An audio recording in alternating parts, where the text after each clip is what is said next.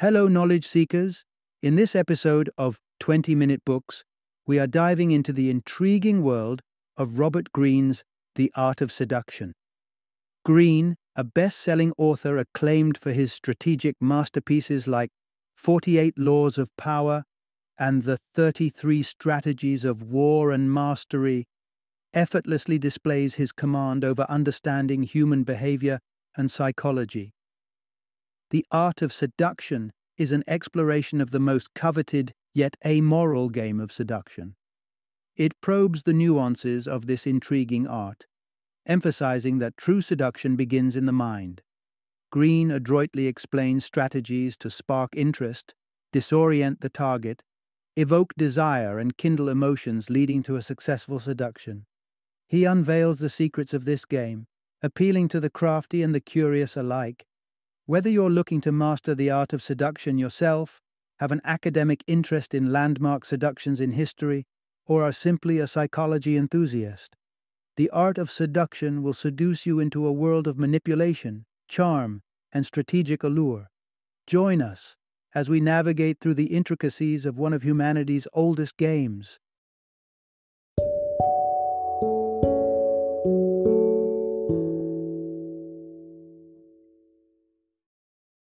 The Art of Seduction, an examination of the amoral game and techniques of seducers. Introduction Dive into the enchanting world of allure and charm. Derived from the Latin term seducere, meaning to lead astray, the act of seduction permeates our lives, ingrained in our core being. It's an irresistible yearning to be taken away from the mundanity of our daily existence and launched into an electrifying world of fantasy and opportunity. Remember, seduction is not synonymous with love, but it can certainly pave the way for a more profound, enduring connection. So, how does one weave this spell of seduction? It involves building a sense of anticipation, wrapped in mystery, bound with an irresistible charm, lessons that we are about to delve into. But a golden rule to bear in mind never let it appear as if you're operating with a hidden agenda or attempting to control. That can sow seeds of distrust and breed resistance. After all, the boundary separating love from hate is often finer than one can imagine. In this mesmerizing journey, you will unravel how the legendary Cleopatra ensnared Caesar with her enchanting charm, why individuals with a paradoxical nature are so incredibly captivating, and that even the seemingly odd act of extracting a perfectly healthy tooth can, in fact, be an act of seduction.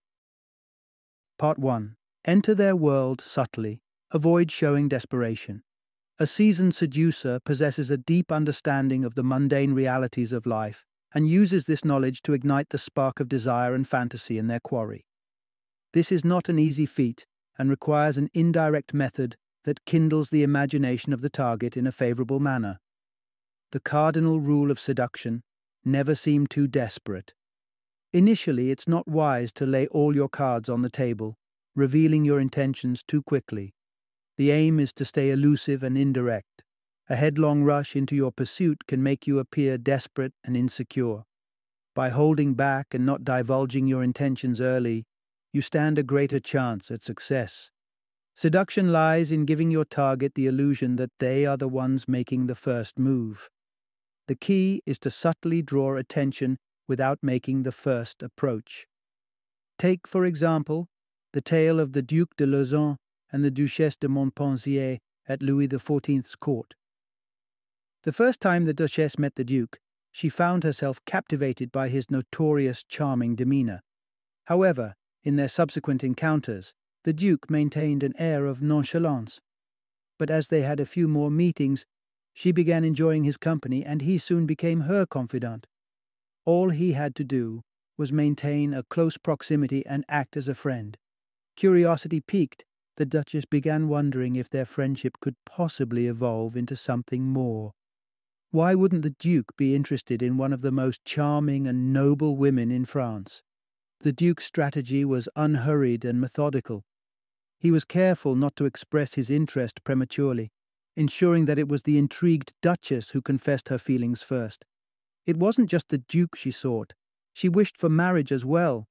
In essence, an effective seducer is like a spider, meticulously crafting a strong and sticky web that remains virtually invisible. Part 2 After igniting curiosity, infuse an element of contradiction. The game of seduction is fundamentally psychological in nature. So, how does one captivate the mind of another, seeping into their thoughts until their mind is filled with nothing but you? Initially, you need to pique their interest with your physical appearance or your actions. Once you've grabbed their attention, it's time to deliver mixed signals.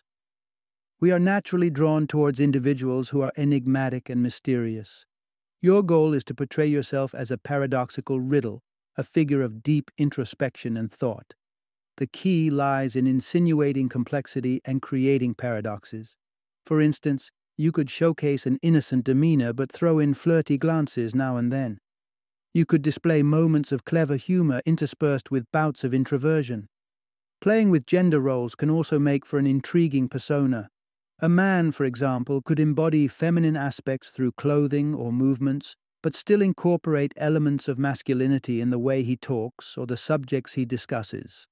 Staying somewhat ambiguous and occasionally retracting from the interaction can be an effective move too.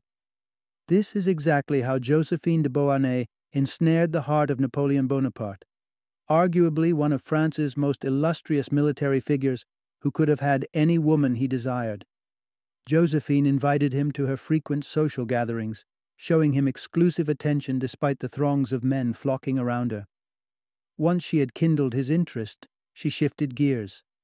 She started disregarding him, turning down his invitations to accompany him on his Italian campaign. This move aggravated Napoleon, but Josephine expertly diffused the situation by writing passionately endearing letters to him. The lesson to remember is this never be an easy catch. Tease, flirt, but always be ready to take a step back and display self sufficiency.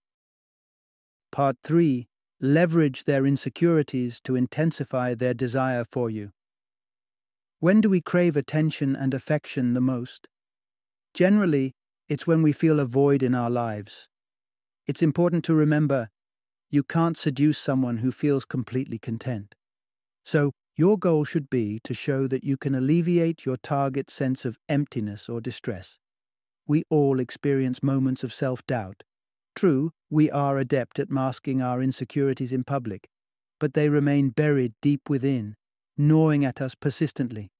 Falling in love often stems from the belief that the person we are enamored with can fill these existential gaps, whether it be concerns about the future, feeling insecure about our appearance or intelligence, or grappling with a general sense of ennui. This principle isn't just limited to the romantic realm. It applies equally to the spheres of corporate and political seduction. Successful seducers in these fields are able to create an impression that buying a certain product or casting a vote for a particular candidate will enhance your life.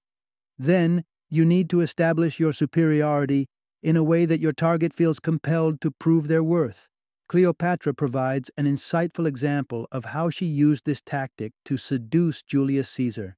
She subtly wove references about her ancestor Alexander the Great, the unparalleled military genius of his time, into her conversations. This strategy triggered Caesar's insecurities. These subtle jibes made him question his own military prowess, driving him to prove himself worthy of her. However, it's crucial not to be too harsh while playing with your target's self esteem. Doing so might make him feel undeserving of your love. An effective strategy here would be to initially place your target in the spotlight, thereby lowering his defenses. Once he feels comfortable, you can slowly regain control. Now, let's explore the best way to integrate into your target's world.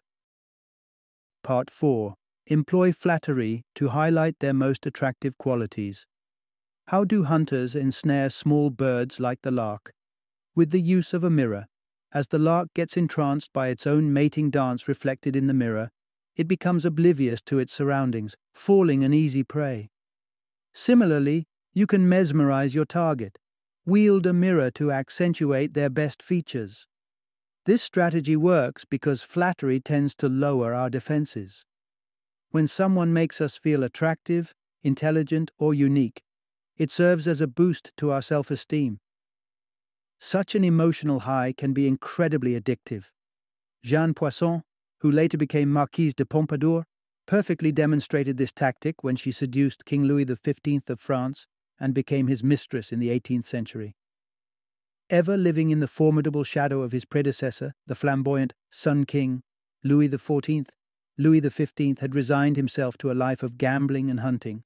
But Poisson encouraged him to believe in his potential. She instilled in him the idea that he could rise above his image as a lethargic, insignificant king and become a revered and wise man. She orchestrated architectural projects that he could provide guidance on and even constructed a theater where she staged plays, molding him into a connoisseur of the arts. By recognizing and nurturing his latent qualities, she quickly won him over. To achieve a similar effect, you could also mirror your target's demeanor, personality, and preferences. We tend to gravitate towards individuals who mirror our temperament. At our core, we are all narcissists, finding people who resonate with our beliefs, tastes, and experiences absolutely captivating. Part 5 Keep things interesting by being unpredictable and paying attention to the details. Once you've piqued your target's interest, it's time to seize control, stimulate their senses, and keep them on their toes. You can achieve this by displaying unpredictability.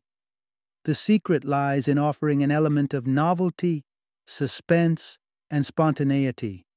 If you come across as too predictable and mundane, your target will lose interest. We all revel in the thrill of unpredictability. Consider the experience of watching a gripping movie or delving into an engrossing book. We willingly allow the story to guide us through its myriad twists and turns. Such changeability embodies seduction. There are numerous ways to keep your target guessing. All it takes is a dash of creativity. Consider it an engaging challenge. You could take your target to exotic places, switch up your style, or surprise them with unexpected gifts. The most impactful surprises are those that unveil facets of your multifaceted personality people tend to form snap judgments about others upon first meeting. Since these initial impressions may not reflect your true self, it's crucial to debunk these judgments. Maintaining variation keeps things lively. It's perfectly fine if you initially come off as shy and reserved.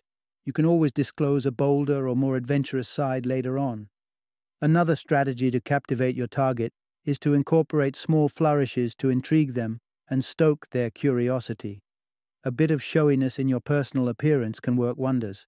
A splash of peacocking can certainly be useful. You could capture their attention with your clothing, jewelry, fragrance, or even the ambience created by the decor of your home. Jeanne Poisson serves as an apt example in this regard. She would invite Louis XV to her warmly lit room, donned in enticing perfumes. Her attire would change each time, and she would enthrall the king with an array of intriguing trinkets. Part 6 Be prepared to demonstrate your willingness to go above and beyond. The adage, actions speak louder than words, rings especially true in the art of seduction. When the occasion demands, it's crucial to portray yourself as a virtuous individual, someone capable of selfless actions. This will dispel any lingering doubts your target may have about you, paving the way for them to start trusting you wholeheartedly. A case in point is the relationship between Napoleon's sister, Pauline Bonaparte, and Jules de Canouville. Pauline, infamous for her numerous affairs, had never managed to stick with anyone for more than a few weeks. However, the dentist Canouville succeeded in securing her devotion through a display of selflessness. Soon after their acquaintance, Pauline was plagued by an excruciating toothache. Canouville offered to extract the tooth, but she was petrified of the pain. Despite his attempts to reassure her about the simplicity of the procedure, Pauline insisted on a demonstration. Without a moment's hesitation, Canouville rushed to his dentist and had him remove one of his perfectly healthy teeth. This selfless act worked wonders in winning over Pauline's heart. But remember, you don't need to resort to such extreme measures to prove your worth. Be on the lookout for opportunities, and if none arise, don't hesitate to engineer some. There will be instances when your target might need assistance. whether in solving a problem or with a small favor. Never disregard these opportunities, and when you do seize one, make sure you exceed expectations. Your virtuous actions will not go unnoticed, but if they do, subtly draw attention to it without sounding boastful. For this strategy to be effective, you must be aware of your target's needs. Demonstrating physical daring, for instance, will not impress a target who doesn't appreciate such feats. Part 7 Tap into the emotional reservoir of your target's childhood memories. Childhood memories can evoke a spectrum of potent emotions, from warmth and affection to feelings of loss and neglect. Once these emotions resurface, your target becomes more emotionally susceptible to your affections. Indeed, you can leverage your target's past to foster a tighter emotional bond. You may be aware that several of Freud's female patients found themselves falling for him. This wasn't a coincidence, but a consequence of their revisiting childhood memories in his presence, which kindled a profound emotional connection. When Freud explored his patients' memories, particularly those related to their fathers, he would remain impassive yet present. The patients consequently projected intense emotions onto the quiet yet empathetic figure beside them, elevating him to a fatherly status. This phenomenon, known as transference, is a potent dynamic in Freudian therapy as it brings to the fore repressed emotions. We all yearn for those halcyon days of childhood, characterized by bliss, freedom, and security. If you can reignite such feelings in your target, it won't be long before they start associating these emotions with you. This means they will also transpose various fantasies onto you, encompassing both love and desire. For this to happen, you must serve as a good listener, much like a therapist. Encourage your target to share their childhood stories, urging them to recall memories and gather data about their vulnerabilities and emotional triggers. Meanwhile, strive to maintain your emotional distance from your target's sentimentality. Instead, listen attentively to both what is spoken and unspoken and highlight recurring themes. Once you decipher what your target coveted or missed from their childhood or parents, use that insight. You could adopt the role of the caregiver or figure out ways to cater to your target's deepest needs. They might yearn for protection, discipline, or a sense of direction. It all hinges on attentive listening. Part 8 Ditch any anti seductive qualities lurking within you. Ever felt an immediate aversion towards someone upon meeting them for the first time? Likely, you've encountered a trait or attribute that's inherently anti seductive. This reaction offers a valuable lesson for anyone dabbling in the art of seduction. It's critically important in the act of seduction to avoid exposing your own anti seductive characteristics. Three such traits stand out. Firstly, stinginess is a significant turnoff. Those unable to offer materialistic generosity are likely to lack emotional generosity as well. Skimping on money usually implies a parallel inability to emotionally invest in the process of seduction. What's worse, if you're oblivious to your lack of generosity, you may find yourself appearing grandiose in endeavors that involve minimal expenditure, thus coming across as arrogant. Secondly, the lack of humor is a red flag a deficit of humor signals deeper issues at play. If you exhibit mental or physical rigidity, it suggests that you're resistant to adapting to new circumstances. You'll stick to a handful of fundamental truths and expect others to comply with them too. Moreover, lacking a sense of humor implies an inability to delight in life's adventures. You may also become overly sensitive and incapable of taking any jest in your stride. This trait is profoundly unattractive, signaling insecurity, which is the antithesis of seduction. Thirdly, inattentiveness does you no favors. If you're not in sync with the situation or fail to pick up on subtle cues, it will only breed resentment in the long term, particularly in relationships. Not only is it frustrating, but it also contradicts the essence of seduction, which hinges on attention to detail and specificity. So keep in mind, if you identify these traits within you, it's crucial to eradicate them. Final summary The primary insight of this book seduction revolves around gaining the control and figuring out the elements that render a person captivating. The real allure lies in psychological tactics that draw in your target's attention. Exhibit confidence, evoke the desired emotions in them, and appeal to your target by aligning with their emotional currents. Remember, subtlety and intrigue are your best assets, and attentiveness to details is key. Regulate your temperament and actions, and above all, never stray from the path of unpredictability.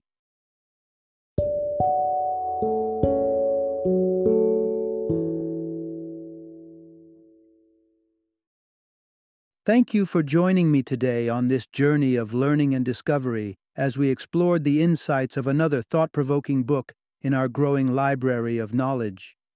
If you've enjoyed our time together, please take a moment to follow our podcast, give us a five star rating, and share 20 minute books with other knowledge seekers. Your support truly means a lot. Don't forget to join me again in the next episode, where we will delve into another enriching book. Until then, happy reading and happy listening.